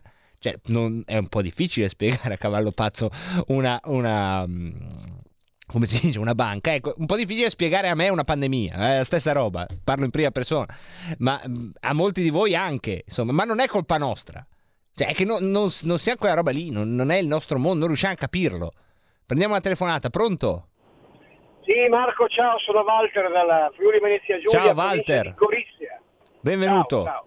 Perché a volte il Friuli Venezia Giulia si si identifica con la provincia di Udine, ma non è così. Friuli, Venezia, Giulia si identifica con Trieste, Udine, Gorizia e Pordenone. Questo per la Quindi precisione. Io sono, io sono nella, io sono, adesso ti do, ti do qualche cosa anche di culturale, io sono nella bisiaccaria, bis acque, tra l'Isonzo e il Timavo, ok? Quindi Beh. la bisiaccaria, terra formidabile, formidabile secondo me. Sei a cavallo in questo momento? Lo dico da Lombardo. Arrivo al dunque perché volevo anch'io lanciarti un qualcosa. Vai. A te che sei tra i migliori, come dicevo. Che bello, tra allora, i migliori. Eh beh, sicuro, non sei il migliore, tra i migliori. Sì, sì, abbiamo anch'io, già parlato, eh, è ancora sai, meglio. Ci, so, ci, sono anch'io, eh, tra i sì, migliori. Sì, sì, ma tutti siamo... Me lo dicono spesso. Facciamo bene, allora, no, stiamo bene. Tema, faccio veloce perché sennò non voglio rubare spazio agli altri. Il tema è il tema che noi della psichiatria, io ho fatto volontariato per 35 anni in psichiatria, è, è, è il tema degli spazi il tema degli spazi, di questi movimenti, la globalizzazione, gli spazi, gli spazi, gli spazi, gli spazi mentali, gli spazi umani, gli spazi da conquistare. Cioè l'uomo ha sempre avuto la necessità, una volta che è diventato numeroso, e questo vale per i cinesi che ci stanno già conquistando, da, ti hanno già conquistati, ma ci conquisteranno ancora di più, eh, ce, ce l'avranno con i musulmani poi, perché comunque anche questi sono, sono molto prolifici e hanno la necessità di avere lo spazio. Questo è il tema. Quindi ecco qua, gli indiani, ecco qua tutti, le tribù, effettivamente come dice l'altro ascoltatore che rispetto quando parla, mi dice che ha parlato di cavallo pazzo, eccetera, degli indiani, eccetera. Sì, noi siamo, saremo, siamo, siamo già diventati, noi in Visiaccaria non ancora, ma ci stiamo arrivando con i cantieri di Monfalcone, eccetera, eccetera, noi, a noi stanno portando via lo spazio. Eh, Ma non vedi? è che ce lo portano via perché ce lo portano via, ce lo portano via perché non possono fare a meno. Eh sì, sì, infatti, Marco, io sono d'accordissimo con questa cosa, perché toglie da tutta questa roba il fatto cattivi, brutti, il negazionismo, mal, dittatura, sanità, cioè non è, loro fanno il treno, perché loro fanno il treno. Siamo noi che dobbiamo capire che quella roba lì è il treno e ci toglie lo spazio.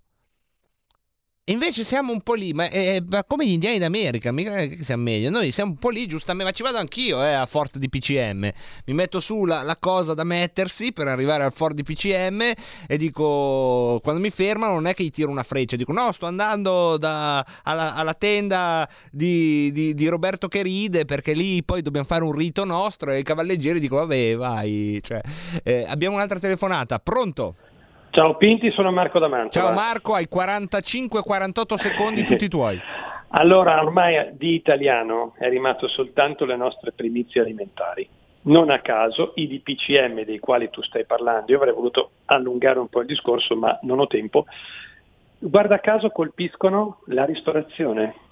Cioè la nostra arma vincente per il quale il mondo ci riconosce, la qualità dei nostri cibi, la varietà dei nostri cibi, con i DPCM sono stati chiusi i ristoranti e chiudendo i ristoranti praticamente chiuderanno coloro che portano avanti la nostra tradizione culinaria conosciuta in tutto il mondo, noi siamo già colonizzati da qualsiasi altra cosa, perché in qualsiasi città vai tu vedi le catene di, di, di ristoranti, di hotel. Sì, sono il nostro sono bufalo italiani. per eccellenza, no? Tu dici? Esatto, esatto. Secondo me questo governo qui sta dando il colpo di grazia finale all'Italia proprio dal punto di vista della tipicità della nostra, del nostro- della nostra produzione alimentare. Grazie Proprio Marco, per- devo proprio Prego, ciao. fermarti perché abbiamo ancora un po' di robe da dirci e una pausa da fare.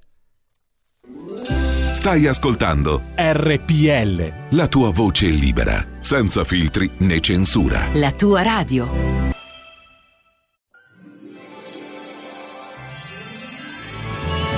Buone feste e buon Natale da tutto lo staff di RPL, la tua radio.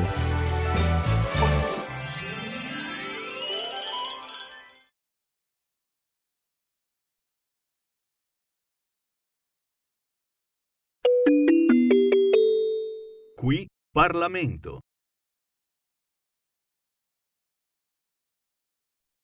Tutti per illustrare brevemente due ordini del giorno eh, che ho sottoscritto e sui quali spero che il governo, a cui tengo particolarmente, che spero che il governo possa dare il parere favorevole. Sono ordini del giorno di buon senso e a mio avviso molto utili per il nostro territorio e la loro utilità l'ho sperimentata direttamente dalla mia esperienza di amministratore, di sindaco di un piccolo comune e oggi di vice sindaco. Il primo ordine del giorno è il 153 a mia prima firma.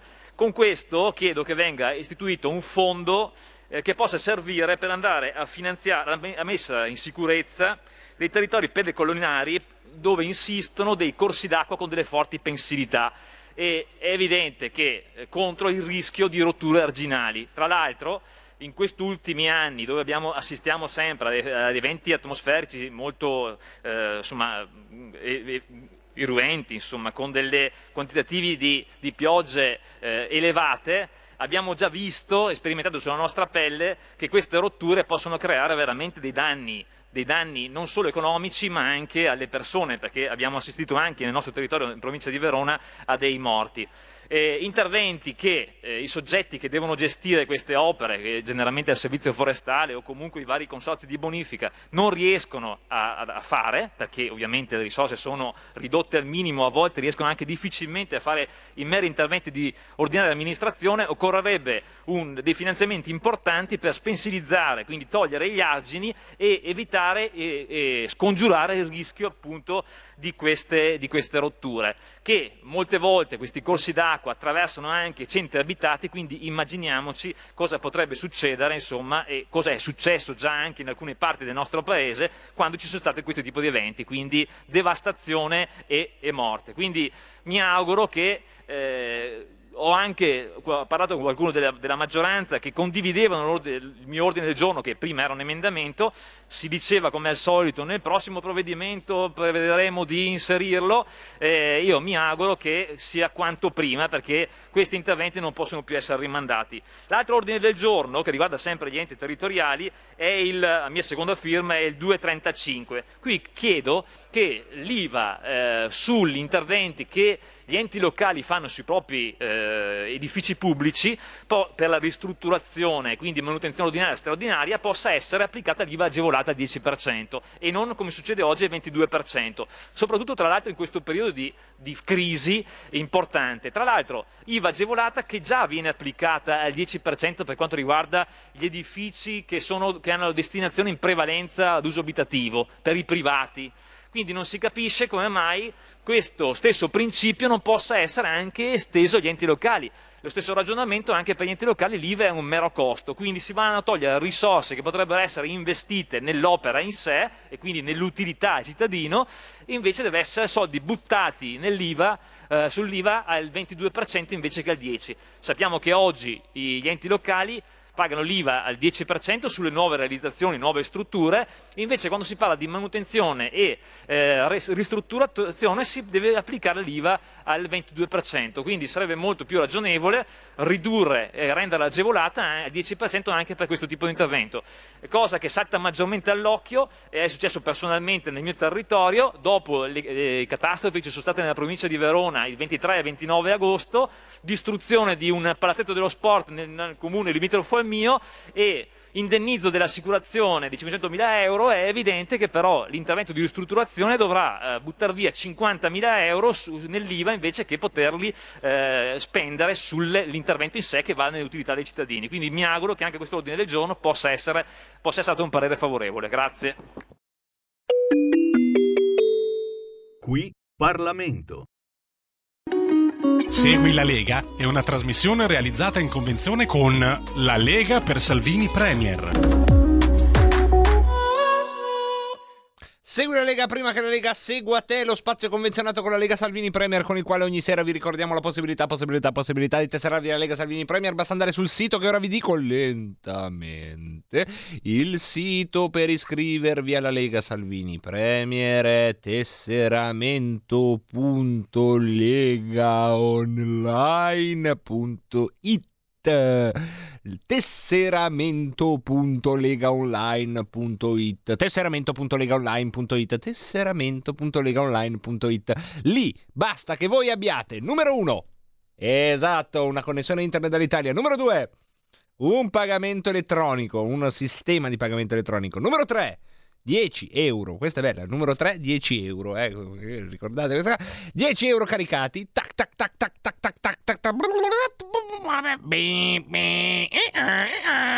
Ve la ricordate il vecchio modem? Ecco, non ne fanno più che fanno tutto quel rumore imbarazzante di una volta, ma anche senza il vecchio rumore del modem avreste subito a casa vostra la tessera della Lega Salvini Premier.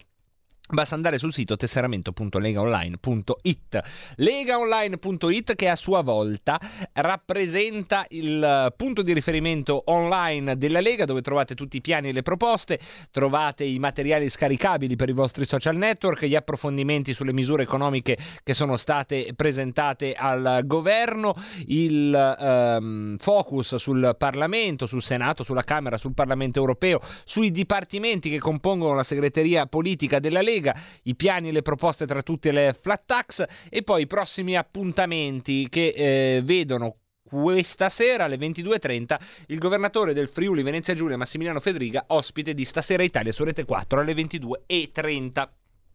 Segui la Lega, vi ricordo, era l'appuntamento in cui davamo soprattutto spazio alle iniziative sul territorio, iniziative che sono andate in sofferenza per l'emergenza Covid. Noi non disperiamo di eh, comunicarvi tuttavia le prossime che saranno comunque organizzate dalla segreteria generale della Lega. Voi se volete però segnalateci quelle che reali o digitali già eh, si eh, stanno mettendo in cantiere nei vostri territori, mandateci un WhatsApp al 346 64 27756, saremo contenti di darne pubblicità. Segui la Lega è una trasmissione realizzata in convenzione con La Lega per Salvini Premier. E anche questa cosa, no? Che c'è nel Segui la Lega, che è un po' una formula di rito, dicevamo, ah, queste le feste della Lega, gazebo. Eh, questo, se volete, è proprio una roba di una tribù precisa che è quella della Lega, eh, che ha quella sua storia, i suoi riti, la sua tradizione. È saltato tutto in questi dieci mesi. Le sezioni, trovarsi, le riunioni. Questa roba non riguarda proprio tutti gli indiani, eh.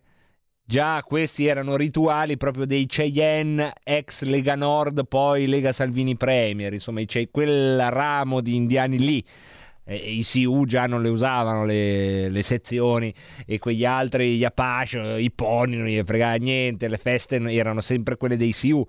Però anche questa roba qui è tutta una roba che prima la facevamo, insomma, faceva parte Pontida, la nostra Little Bigorn, Pontida, ecco. Per dire, no? le tante feste, eh, tutta roba che è saltata perché a un certo punto è successo qualcosa. E ci lascia sempre un po' così. Adesso è il momento in cui io, ad esempio, proprio da indiano, vi dico il bollettino di giornata. Ve lo dico non perché ho piacere di ribadirlo, ma perché mi sembra aver trovato il modo di dirvelo in modo utile. Sono molto convinto di questa cosa. È probabilmente la ragione più seria per cui eh, Rebelot va in onda.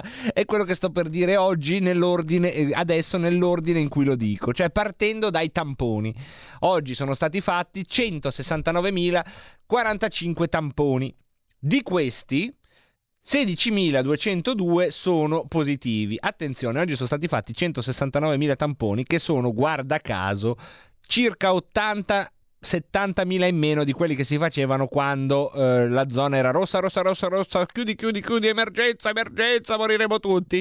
Ecco, adesso eh, da un po' fanno 70-80.000 tamponini in meno al giorno e guarda caso diminuisce il numero dei eh, positivi anche questa cosa, no? Quanto ci ho messo a capirla? Sarò scemo? Eh, sarò scemo, va bene, però eh, ci ho messo una vita a capirla, perché mica pensavo che ci, ci, quelle robe lì le muovessero eh, con una con una convenienza rispetto alle misure di apertura. Io pensavo fosse una, un, un'indagine virologica, tutti aspetti che sia fatta con una coerenza. Invece no, guarda caso, con le aperture si abbassano i tamponi e questo è un fatto.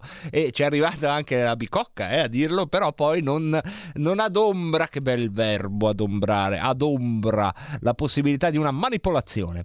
Ma eh, che nemmeno noi affermiamo, eh, signor uh, Caster, sì, figuri, noi manipolare che eh, ce l'abbiamo ancora quelle pentole. Vabbè, 16.205 i positivi, vi ricordo che positivo non vuol dire malato, fortunatamente una buona percentuale di quest'oro vivranno la malattia in senso asintomatico, un'altra cosa che è come il ghiacciolo bollente, cioè sei malato asintomatico, quindi già qui pensate al nostro povero cervello, come fa? Come fai a capire malato asintomatico? Allora non è malato, infatti non è malato perché se è asintomatico non è malato. Ecco, quindi non ha insomma nessun tipo di problema. Dopodiché eh, c'è una gran parte, una larga parte di coloro che sono infettati dal virus e che sviluppano sintomi e quindi che sono malati, che riescono a superare la malattia con dei disagi, diciamo, ordinari, con una terapia domestica in concerto con i medici di base, con la normale medicina del territorio. C'è una parte che va, uh, deve invece essere curata in ospedale, ospedali che sono aperti, curano tutti al meglio delle loro possibilità e poi c'è una parte di persone che purtroppo oggi sono state 575 che con il, uh, con il Covid per l'appunto purtroppo muoiono. Vi ricordo che secondo l'Istituto Superiore di Sanità, il, quindi non secondo proprio l'Istituto Superiore di Sanità, per il 97% delle vittime di Covid aveva almeno un'altra patologia in corso e il 66%, quindi molto più della metà delle vittime del Covid, hanno, due o, ah, hanno tre o più patologie in corso. L'età media dei defunti è di 80 anni, questo non toglie un atomo alla tragedia, come diciamo sempre ma ci permette di inquadrarla in modo un po' meno simbolico e quindi un po' meno terrorizzante, ci permette un po' di eh, definirne il eh, perimetro. Altre cose che succedono, forse cade il governo, possiamo dire questo, e scopriremo se eh, cadrà o se non cadrà. Non siamo riusciti a farvi sentire purtroppo l'intervento di Alberto Bagnai, a meno che, a meno che io lo dico a Roberto Colombo, lo potrei mandare adesso? Se io lo mandassi adesso e poi mandiamola perché è bello, eh, ha fatto scalpore eh, in questa giornata, allora io vi saluto dal vostro... Da, cosa c'è Roborta? No, Roborta è già andata, si è, si è eclissata da sola, voleva parlare di nomi indiani, ne parliamo magari domani. Grazie a Roberto Colombo alla parte tecnica, grazie mille a tutti voi, a tutti voi. Se tutto va come deve andare, ci sentiamo domani qui alle 16.30. Marco Pinti, no, domani non ci siamo. Buon anno! Buon anno! Domani non c'è Rebelot. Si torna uh, il 2 sabato, il 3 domenica, il 4. Lunedì 4 mi pare sì. Lunedì 4. Ci sentiremo anche la rassegna stampa però di, di sabato 2. Eh? Voi dite che quando vuoi, Pinti, noi siamo qua, la radio è accesa. Vabbè, io vi avviso, non è che. Allora vi, do, vi, auguro, vi auguro, vi auguro, buon anno con Bagnai. Eh? Buon anno con Bagnai. Da da da da da.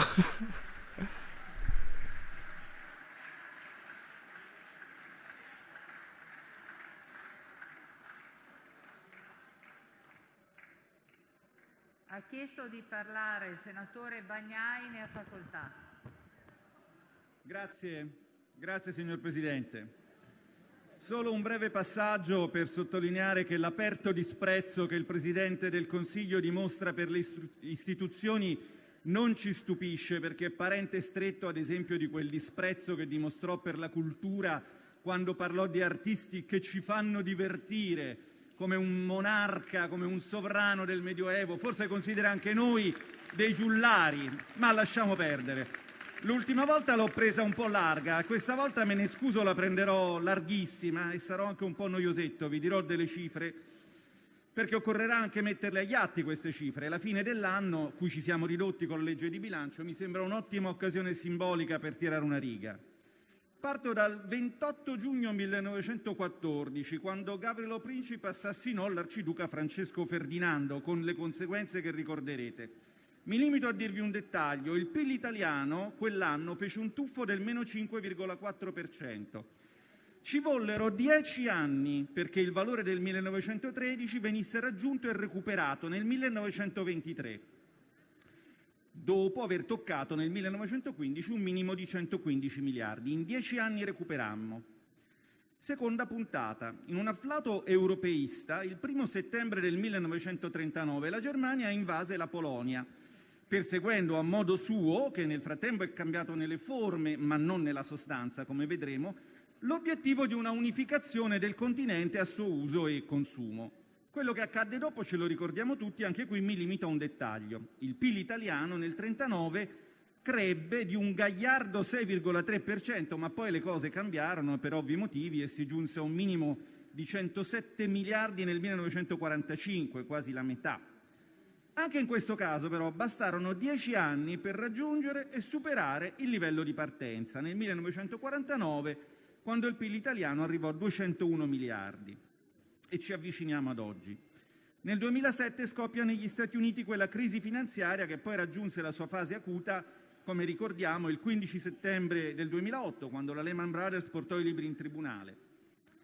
Nel 2007 il nostro PIL era di 1.795 miliardi e qui però devo deludere i miei amici progressisti, quelli che a scuola, quando la professoressa spiegava Leopardi, erano un po' distratti. Nonostante le magnifiche sorti e progressive, questa volta dieci anni non sono bastati per recuperare. Nel 2017 eravamo ancora del 5% sotto il livello del 2007, a 1.704 miliardi e 12 anni dopo, nel 2019, l'anno scorso, un anno che, guardato con gli occhi di oggi, ci sembra quasi normale, eravamo ancora sotto del 4%, a 1.726 miliardi.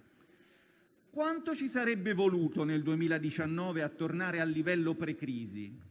Al tasso medio di crescita che l'Italia ha registrato fra il 1999 e il 2019, pari allo 0,45%, si sarebbe dovuto aspettare il 2028 cioè 21 anni, più del doppio di quanto era occorso per recuperare in occasione degli eventi bellici del XX secolo, per raggiungere e superare il livello pre-crisi del 97. E vengo al punto. Quando qui oggi qualcuno si intenerisce sui cosiddetti errori del passato, sull'austerità che, signora mia, fa tanto male alla crescita, la mia sensazione è che non sappia proprio di che cosa si sta parlando. Questi dati lo illustrano le regole europee hanno raddoppiato il nostro tempo di recupero, hanno prolungato, hanno raddoppiato le nostre crisi di qualsiasi natura, portandolo da 10 a 20 anni. E ora voi siete qui, ispirati naturalmente dal vostro ideologo, che già, come già ho avuto modo di dirvi, non è Karl Marx ma Alberto Sordi, a raccontarci che a me mi ha rovinato la malattia, a me mi ha bloccato la malattia. Sarà. Però, seguendovi nel vostro discorso, quello che ci ha bloccato, la malattia, non è il Covid, ma è dal 97 l'adozione del patto di stabilità e di crescita. Quindi è un'altra malattia, l'austerità europea, la governance economica europea, il semestre europeo, sì, proprio quello stesso semestre che dovrà gestire i soldi del recovery. Come potrà andare a finire? Ecco, ora voi qui siete tutti costretti a dire quanto noi dicevamo nel 2012, cioè che l'austerità è un errore. La mia domanda è, c'era bisogno del Covid per accorgersene, quindi per sospendere le regole? E la risposta è nei dati che vi ho fornito ed è no. Chi voleva vederlo lo avrebbe già potuto vedere, era già chiaro che qualcosa non andava.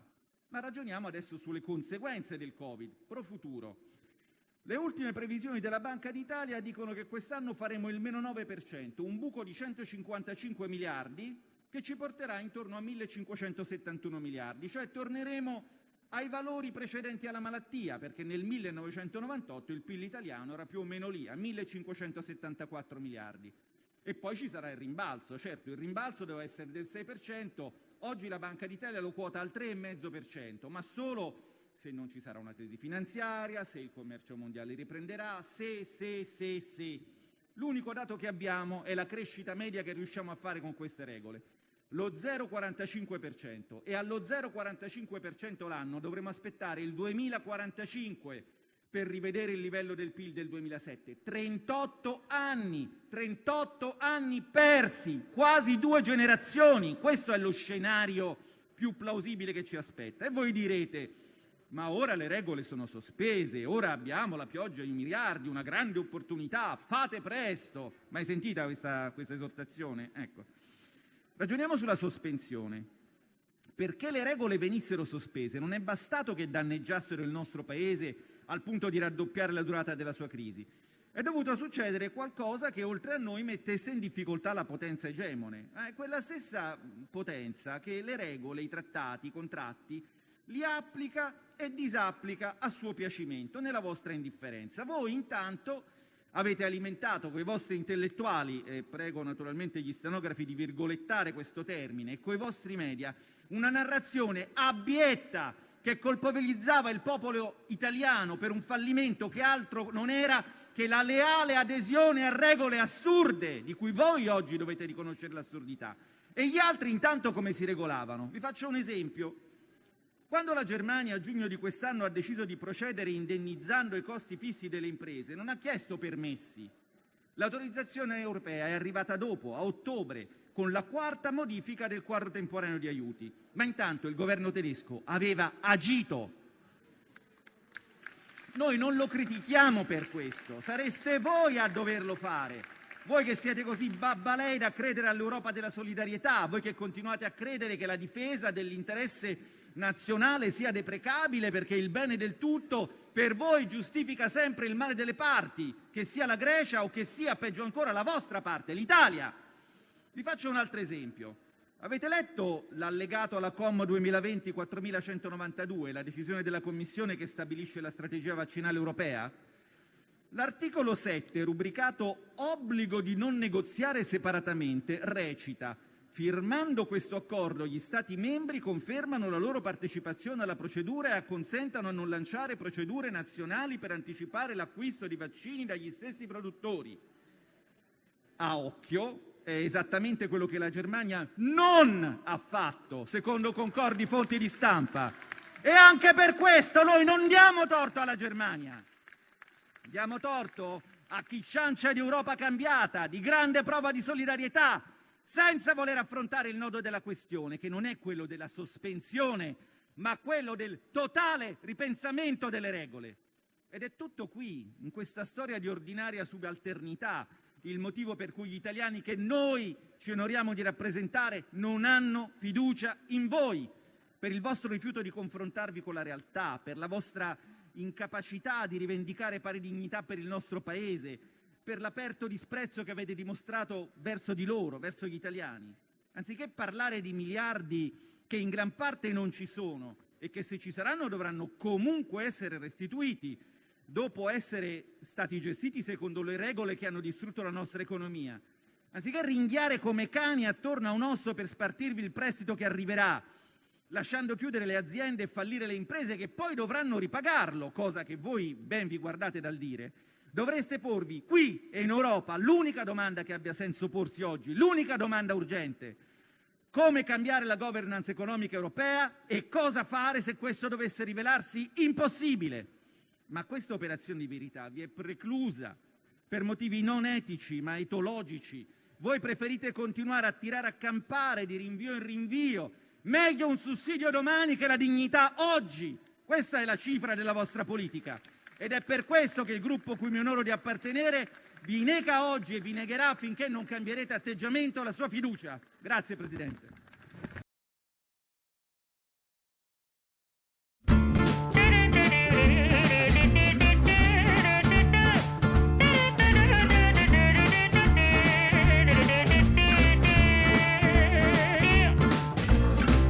Donnez-moi une suite au Ritz, je n'en veux pas des bijoux chez Chanel, je n'en veux pas. Donnez-moi une limousine, j'en ferai quoi?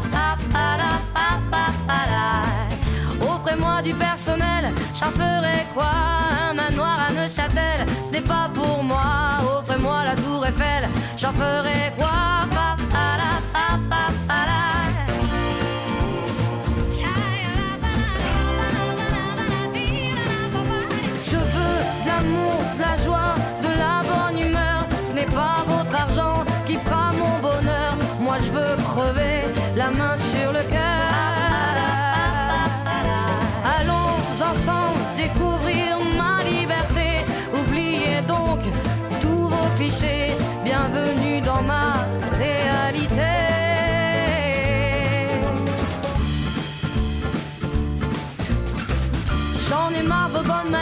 c'est trop pour moi. Moi je mange avec les mains et je suis comme ça. Je parle fort et je suis franche, excusez-moi.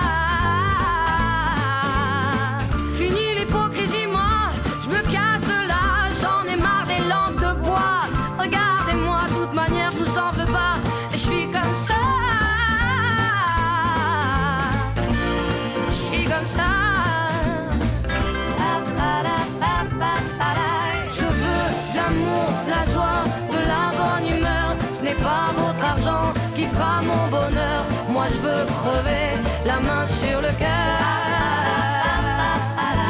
Allons ensemble découvrir ma liberté. Oubliez donc tous vos clichés. Bienvenue.